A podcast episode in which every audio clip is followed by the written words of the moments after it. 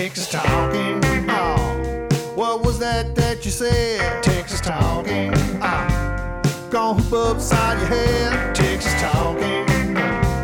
Tell me who can you trust when Texas got are and Texas got love. Texas talking. Hey folks, Kinky Friedman welcoming you to the Tribcast, celebrating the sixth anniversary of Texas Tribune. Also requesting that you get a copy of The Loneliest Man I Ever Met, uh, my brand new CD, which I think you'll enjoy. And a little bit of politics here, can't resist that. I'm supporting Bernie this time because I want to see a G in the White House. Uh, so uh, with no further ado, let us uh, wish um, the Trib a happy sixth birthday. Happy birthday to you. Happy birthday to you. I can't believe I'm doing this. Happy birthday, Texas Tribune. Happy birthday to you. And now, Emily. Thank you for that phenomenal introduction. That's pretty this- great. it's one for the record books for sure. Uh, Evan's going to sing "Happy Birthday" to us. I don't next. think anybody has has uh, sang, sung, sang on this podcast for Just keep moving. six years, Let's keep it that way. right? There was All right. that time that Ken Sheets sang to you. No, I don't. I think I may have just dreamt that. I think you probably did. Ken Sheets in your dreams. mark the mark my words. I dreamed back. Ken This is Emily Ramshaw here with the Tribcast for the first week of November. I'm joined by CEO and editor in chief Evan Smith. What's up, dude? What? oh, God. All right. He's Uh, got a new motto, apparently. yeah, executive editor Ross Ramsey. Howdy.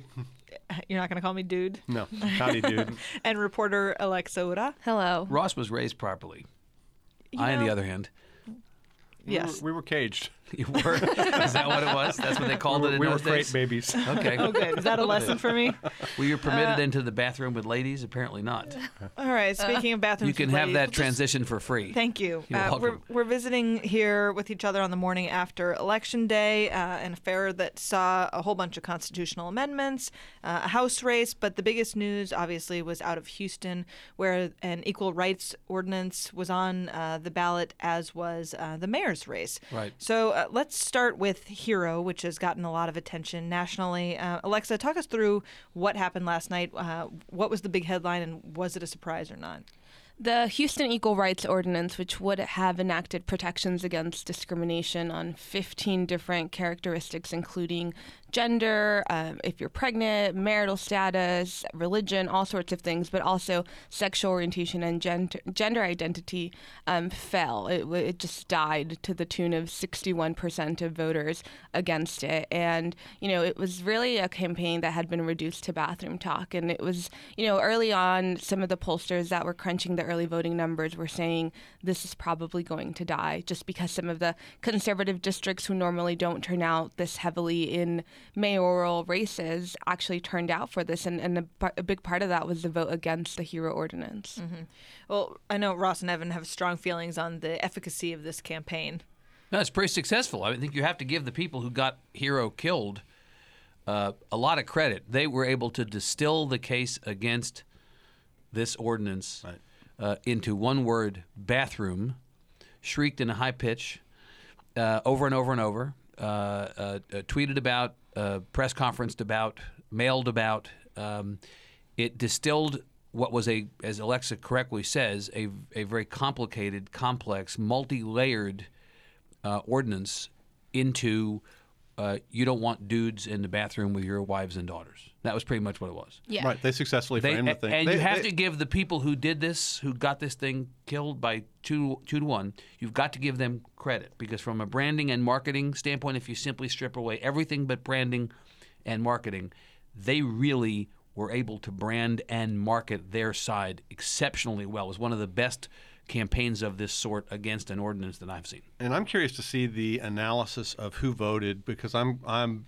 you know sort of curious about whether or to what extent I guess uh, the hero ordinance and the crowd that it drew to the polls influenced the mayor's race. Well, the Bill number, King the got number, tw- the Bill number King two got finish. twenty five percent. Number two finish was Bill King, who was, you know, it's a nonpartisan race, but he's the Republican in the race. Sylvester Turner was, I guess, from uh, wire to wire, the first place guy in the race, state representative from Houston, um, a black Democrat. Number three was Adrian Garcia, the uh, who left the sheriff's job in Harris County to run for this. He finished third, and you know, early in the polling in this race, uh, Turner and Garcia were first and second. Garcia's a Democrat also. Um, so I think the Hero Ordinance, A, they framed it well and won their side, and B, I think they had a great influence on the mayor's race. The uh, the Adrian Garcia uh, third place finish is for two reasons, from what we on the near outside can tell. One is that Adrian Garcia ran a bad campaign, or the circumstances surrounding his candidacy, things that were said about him, written about him, questions about his time as sheriff, Right. about the jails and everything. That was not helpful to his campaign. But I think there is no question. The hero know, was the nail well, the you know you had Dan Patrick and Ken Paxton and Greg Abbott and a ton of statewide conservative leaders parachuting into this race, saying you need to vote against Hero. And in doing so, they turned out the kind of people who, once in the voting booth to vote against Hero, are going to vote for Republican. in a even in a nonpartisan mayoral, mayor's race, they're Mm-hmm. going to vote for the Republican candidate. And there was another one in the race. Steve Costello, the council member, is also a Republican. Right. But Bill King was the preferred choice of the conservatives. Now, here's the the question. So Sylvester gets north of thirty percent. Bill King gets north of well, gets twenty five percent. And I think in both cases they finished better than what people had predicted would, would would would have been their their total. So they go they ride into the runoff now on December twelfth. The people who turned out to vote for the hero ordinance and voted for Bill King have no hero ordinance as their motivation to turn out in the next round. Yep, I Right. think it's So that's Sylvester. so that's the question. Well, Yeah, I don't in a look. landslide. so we're to Bill conventional King, wisdom. Bill King could Ivy Taylor Sylvester. He'd have to He Ivy Taylor could. Sylvester in a runoff, in a super low turnout runoff. They'd have to. But Well, conventional but wisdom, conventional could. wisdom, you know, which has a bunch of evidence behind it, is that in a super low turnout election like a runoff, conservatives do better than they do in normal elections. And this the is Ted Cruz conservative versus groups- David Dewhurst. yeah, this and- is you know, and and right, and, the I mean, conservative million groups are going to examples of this. turn their people out to the degree that they can. They're going to spend time and energy and money. This is the fourth largest city in the country, trending to third largest city in the country. It is the most diverse city in the country. By the way, this whole idea that somehow it's shocking that the hero ordinance would would fail in Houston or that Bill King would get 25 percent. Here's something. Let me lay a little truth bomb on you here. Barack Obama beat Mitt think anybody Romney. seems Okay, shocked. dude. Here comes the dude. For truth all of you, get ready. For all of you people who are shocked about how Texas voters feel, Evan's gonna I'm going to lay a little truth bomb Evan's on gonna you. mansplain it for I'm you. gonna, I am going to. I am going. I'm going to. I'm going to man stat it for you here. Here's some stats. Um, uh, Barack Obama beat Mitt Romney in Harris County in 2012 by 500 votes, and Wendy Davis lost Harris County to Greg Abbott.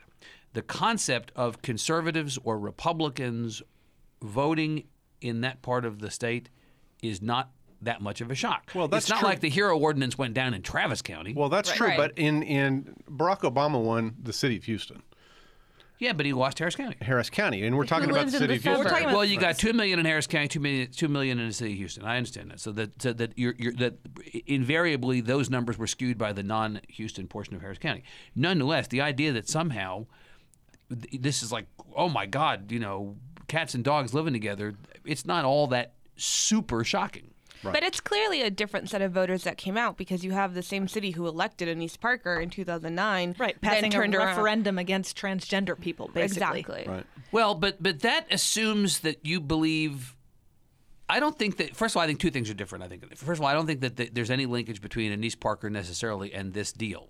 I, I don't think you Oh, can say. I, I think Oh, she was all over the absolutely show. is. Uh, She yeah, no, was no, the no, no, face no, of but this. back no no no but back at the time do you think that people said let's vote for the lesbian mayor of Houston I think people voted for Annise Parker who had been the controller of Houston I don't I think it absolutely was fundamental to that race that she was lesbian. so where are the, where are the people who voted for Annise Parker then in this I mean this is the other question so let's assume that there That's were more what Adrian Gonzalez Garcia is Garcia running, wants to- wondering this morning. Right? well, so so if you want to, I mean, I'm not entirely sure that I agree that you kind of. Oh, it's a huge shock that the people, the went same there for a same minute. city who, the same city who's uh, that supported uh, Annise Parker in 09, uh, and again in in whatever the next election cycle that she ran in. Was it 09? Was it nine? Was well, it, whatever the next cycle that she ran in to get reelected, that they suddenly this is the same city that knocks down uh, a hero. But you know, the people who turned out to vote for Anissa in the past either did or did not turn out this time. Well, that's the difference, right? That conservative voters who might have not had a reason to turn out before Exactly. Right. had these. But two- I'm, I'm wondering, did, did the liberals voters. did Right. the liberals get voters. did the liberals get caught flat-footed here? I mean, you and I were talking before the podcast about whether the the the, the pro hero side took the anti-hero side seriously enough in the course of this campaign. They seem to be caught flat-footed by this and didn't necessarily push back sufficiently. I mean, even after the early vote totals came out, the Prop One people were saying it's okay. We expected We're gonna this come after back early from voting. this." Don't, Oh my God, don't how many worry. election We're nights- on track. They how- tweeted, "We're still on track." How many Very election- few elections. yeah. Very few elections on stuff like this Yeah. flip. Well, but you how know. many elections have we witnessed over the years where the election, uh, the early vote comes in and you go, well, we know the outcome of this based on that. Well, it's you know, rare it's- that election night totals it's- trump. It's, only true that early they flip when the subject changes or when it's volatile during the early voting period. You know, Mm-hmm. like in, if you're seeing like if you're watching a governor's race and it's a neck and neck race, there have been things like this in the past. if you're watching a big race like that and it's neck and neck, you can watch the advertising and the news stories and the headlines and stuff in the last two weeks and say, okay, that maybe flipped the race. That maybe turns the race. That maybe changes Since people early voted. The right. subject of conversation in the hero ordinance thing did not change for the last four weeks. It was In a fact, solid, got more- steady more stream conversation. Right, you had more, and in fact, more when, when campaign you're, ads running. Right, was- when you're talking about the opponents framing this thing Yeah. successfully, that's really what you're talking about. The other guys never made a dent. I want to come back to the Denise Parker thing for a second. I don't know that Denise Parker herself has a large constituency that she can deliver. And I think this is part, partly proof of that. I'm not that- sure that she's that kind of pol. I, I, I wonder about her as that kind of politician. Does she necessarily? Mm. Does any mayor necessarily? But does Denise Parker, in this specific case, have a constituency that she can deliver wrapped in a bow in an election like this? I think the answer has been proven to be no. And if you're not. a Democrat looking for statewide Democrats for the future, and you're looking at people like Parker and Castro and Castro and you know people like that, that's something that you're going to know. Does she bring Houston or not? And Right. you know the evidence this morning Mm-hmm. is um, pretty iffy. I don't think the prospects of Denise Parker as a statewide candidate in this in the near future were, were particularly high before. I'm just right? saying, if you're a Democrat looking at the farm team, that's one of the things you're looking at when you talk about Annise Parker. And look, Sylvester got more than 30% of the vote in a field of what?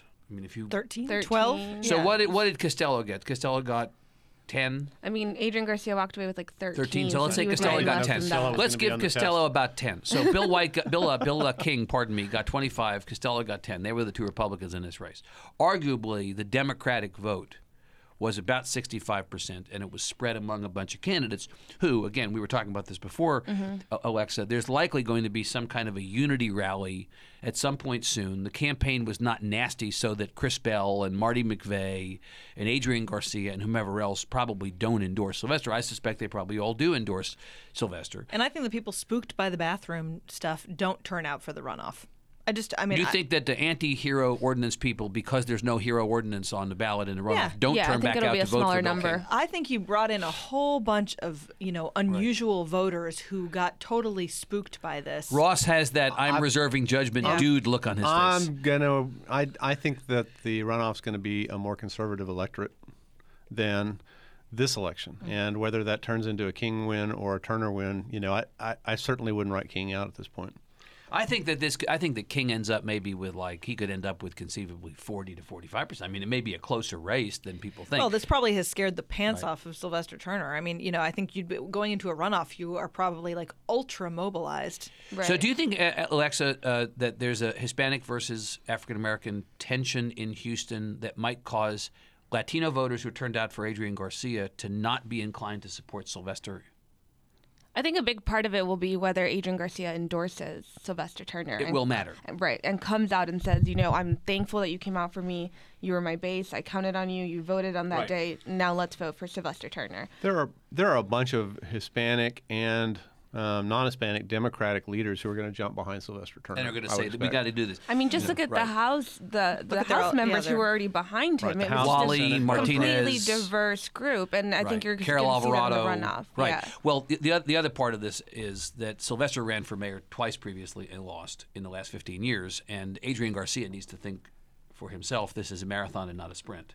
And I want to preserve my options going forward because if I'm not mayor now, maybe I'll have Right, the opportunity come to run at some point in the future. Dang, I could have been sheriff. Right.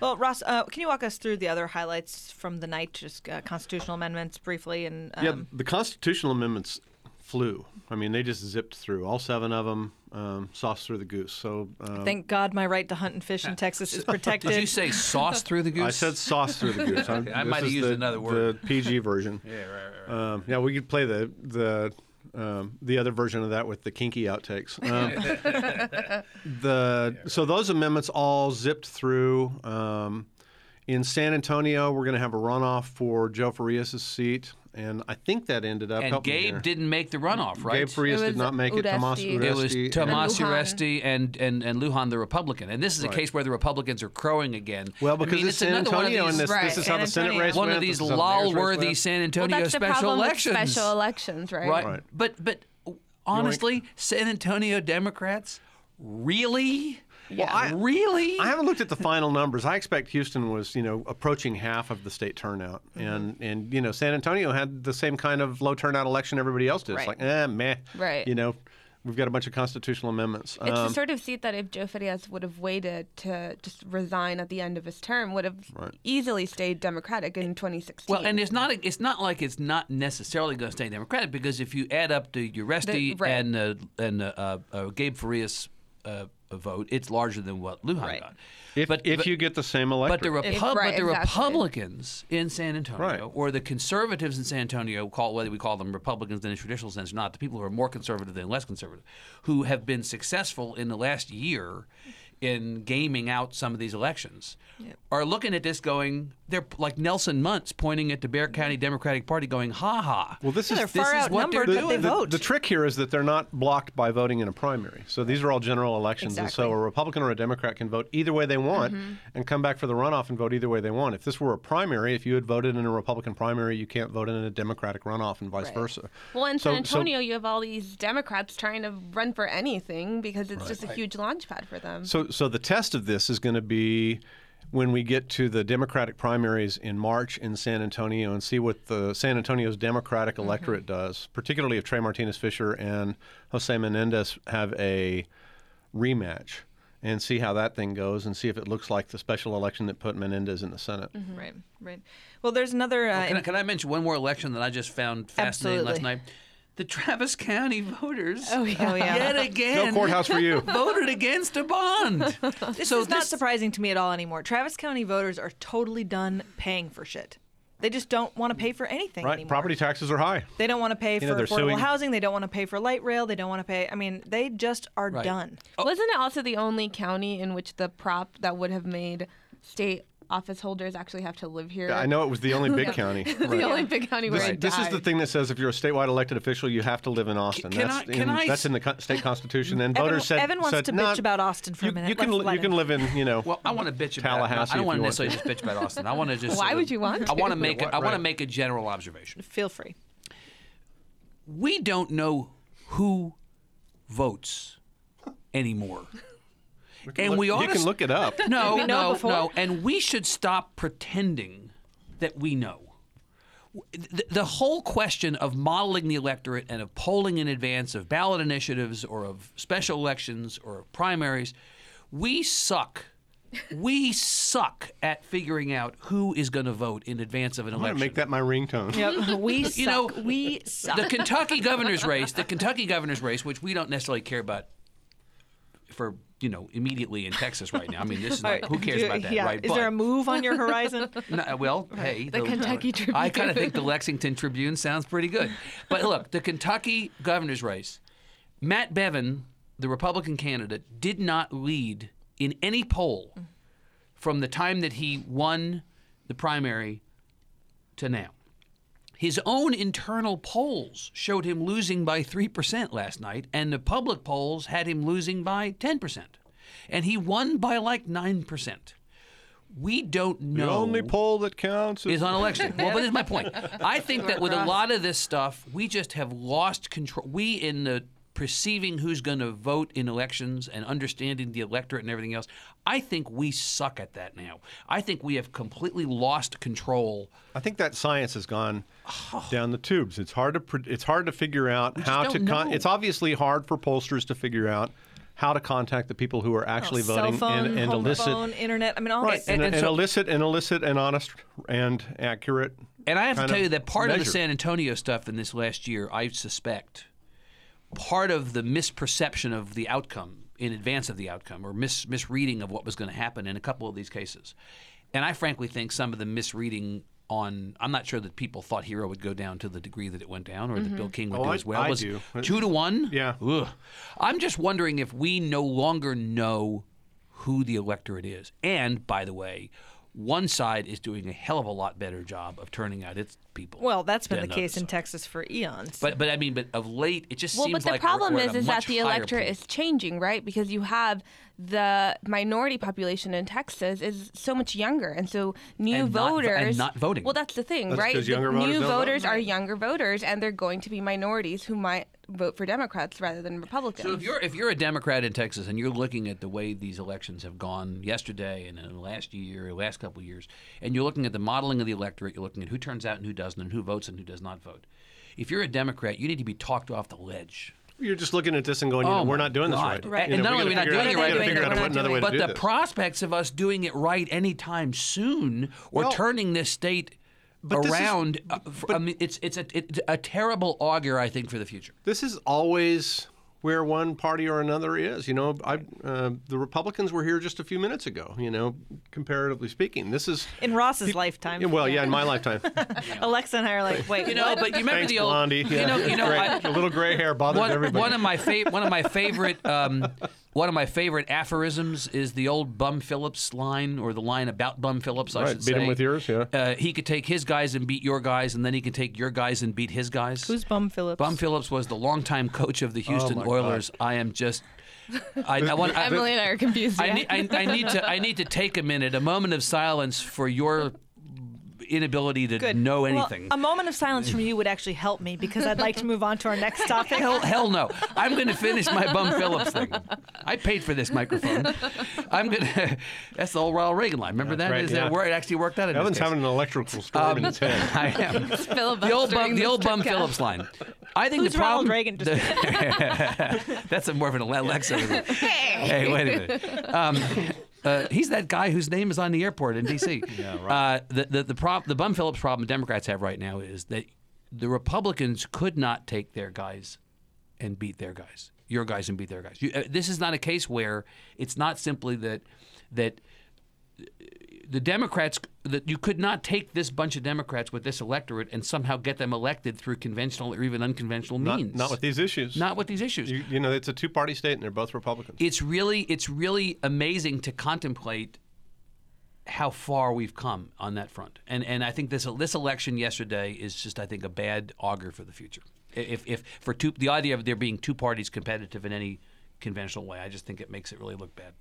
Well, the two Republican parties um, leads nicely into the next thing I want to talk about, which is uh, Byron Cook's reelection race. Uh, he had an interesting weekend. Uh, sounds like there was a sort of protest, and I use that term very loosely, uh, in his district. Uh, Ross, So, so did he. yeah, right. Uh, Ross, what's what is going on in this particular race, and what is at stake for the sort of establishment GOP? In Well, you the know, House? it's it's largely bragging rights. If you look at the House and the Senate, and and frankly the congressional delegation numerically, the chances of changing the real political um, nature of any of those is pretty small. There's just not enough seats in play in the Senate, certainly in Congre- in Congress, certainly, and and arguably in the House, to move it from you know where it is on the ideological spectrum right now to someplace else. But there are important trophies in here, and and for the people who have been opposed to management in the House, to Joe Straus's.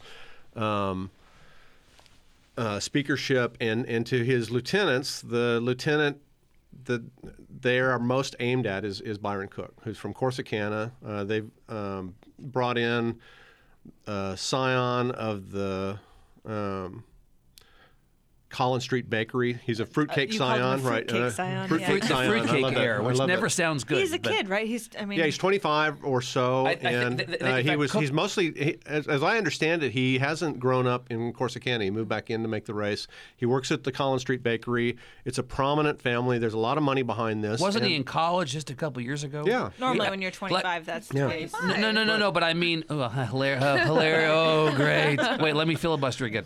Uh, I read something in the in the course of the reporting on this Cook thing that like he his only uh, electoral experience was that he unsuccessfully ran for student body college. president in college. Yeah, he's a he's a newbie. He's a tenderfoot, um, but he's got the backing of Empower Texans and some other folks who would like to knock uh, Byron Cook off. Byron Cook has, you know, enough of a record in the House that he's got enemies on this and that and the other thing. One of the big fights he was involved in was dark money, which is the idea that a 501 uh, C organization can give money to a political campaign without revealing the names of its donors and the amounts that they gave. And there's been a big fight over that, and probably a continuing fight going forward. But he also Cook- runs the committee where like the most State controversial affairs. stuff comes up, and so if he's you know he gets either fairly or unfairly blamed for those things not making it to the floor. So that- there was a union dues checkoff bill at the end of last session that conservatives really wanted the Senate send it over, arguably too late to pass.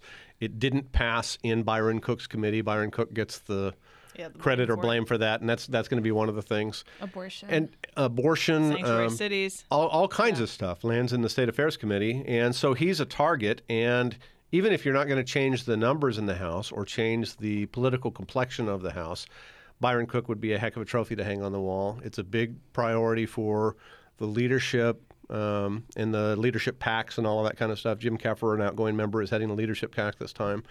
Um, Cook's survival and reelection is a big priority for them. Cook's demise is a big priority for the other Well, side. you And- and, that's when- where that's yeah, going to be one of the big when races. you consider the number of Straus Ally committee chairs who are retiring, who are departing the legislature this time, the Empower Texans wing of the party believes it has a trophy case full of pelts and heads. Right.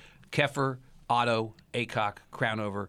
These are people who are all retiring of their of their own own volition, volition, right. Mhm. but they say we created conditions in the House Right.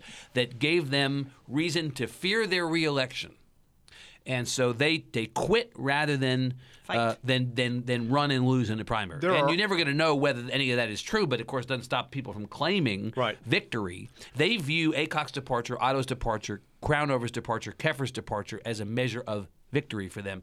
The one who did not.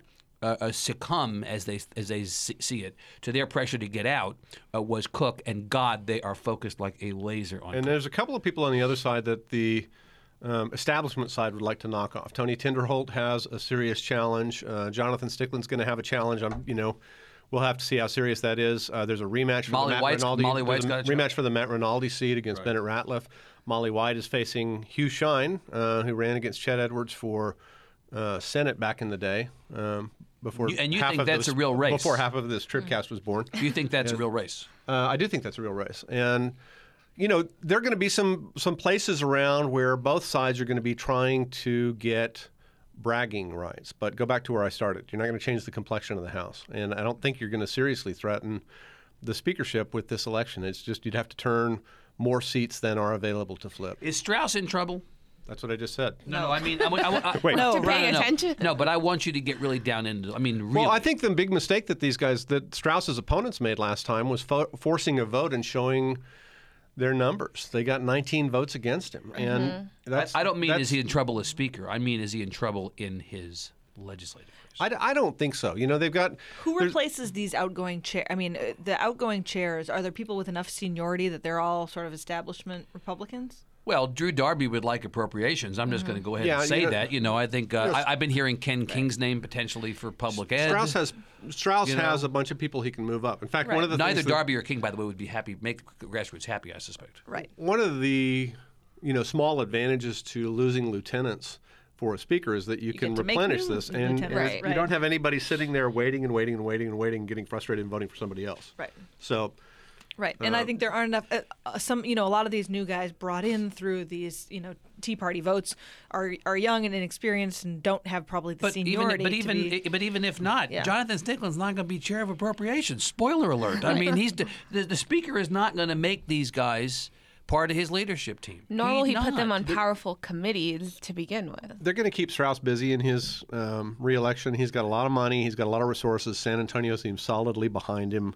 It would be a huge upset for him to get beat. Right, Never but say he- never. but- but as- Jeff as- Judson is the former head of the uh, Texas Public Policy Foundation, and Sheila Bean is less well known. But if you put, you know, when you start packing a primary, you start increasing the chances of the leader not getting 50%, going into a runoff. And this comes back to the kind of an Bill King like that. conversation. So the the play here appears to be keep Straus below 50 by putting enough people in the in the primary with him, In fact, there are more than one challenger to Byron Cook. Same same, play type, going on right. there. Right. and so then try to beat him in a runoff. Right. I mean, is Byron Cook at the end of the day vulnerable?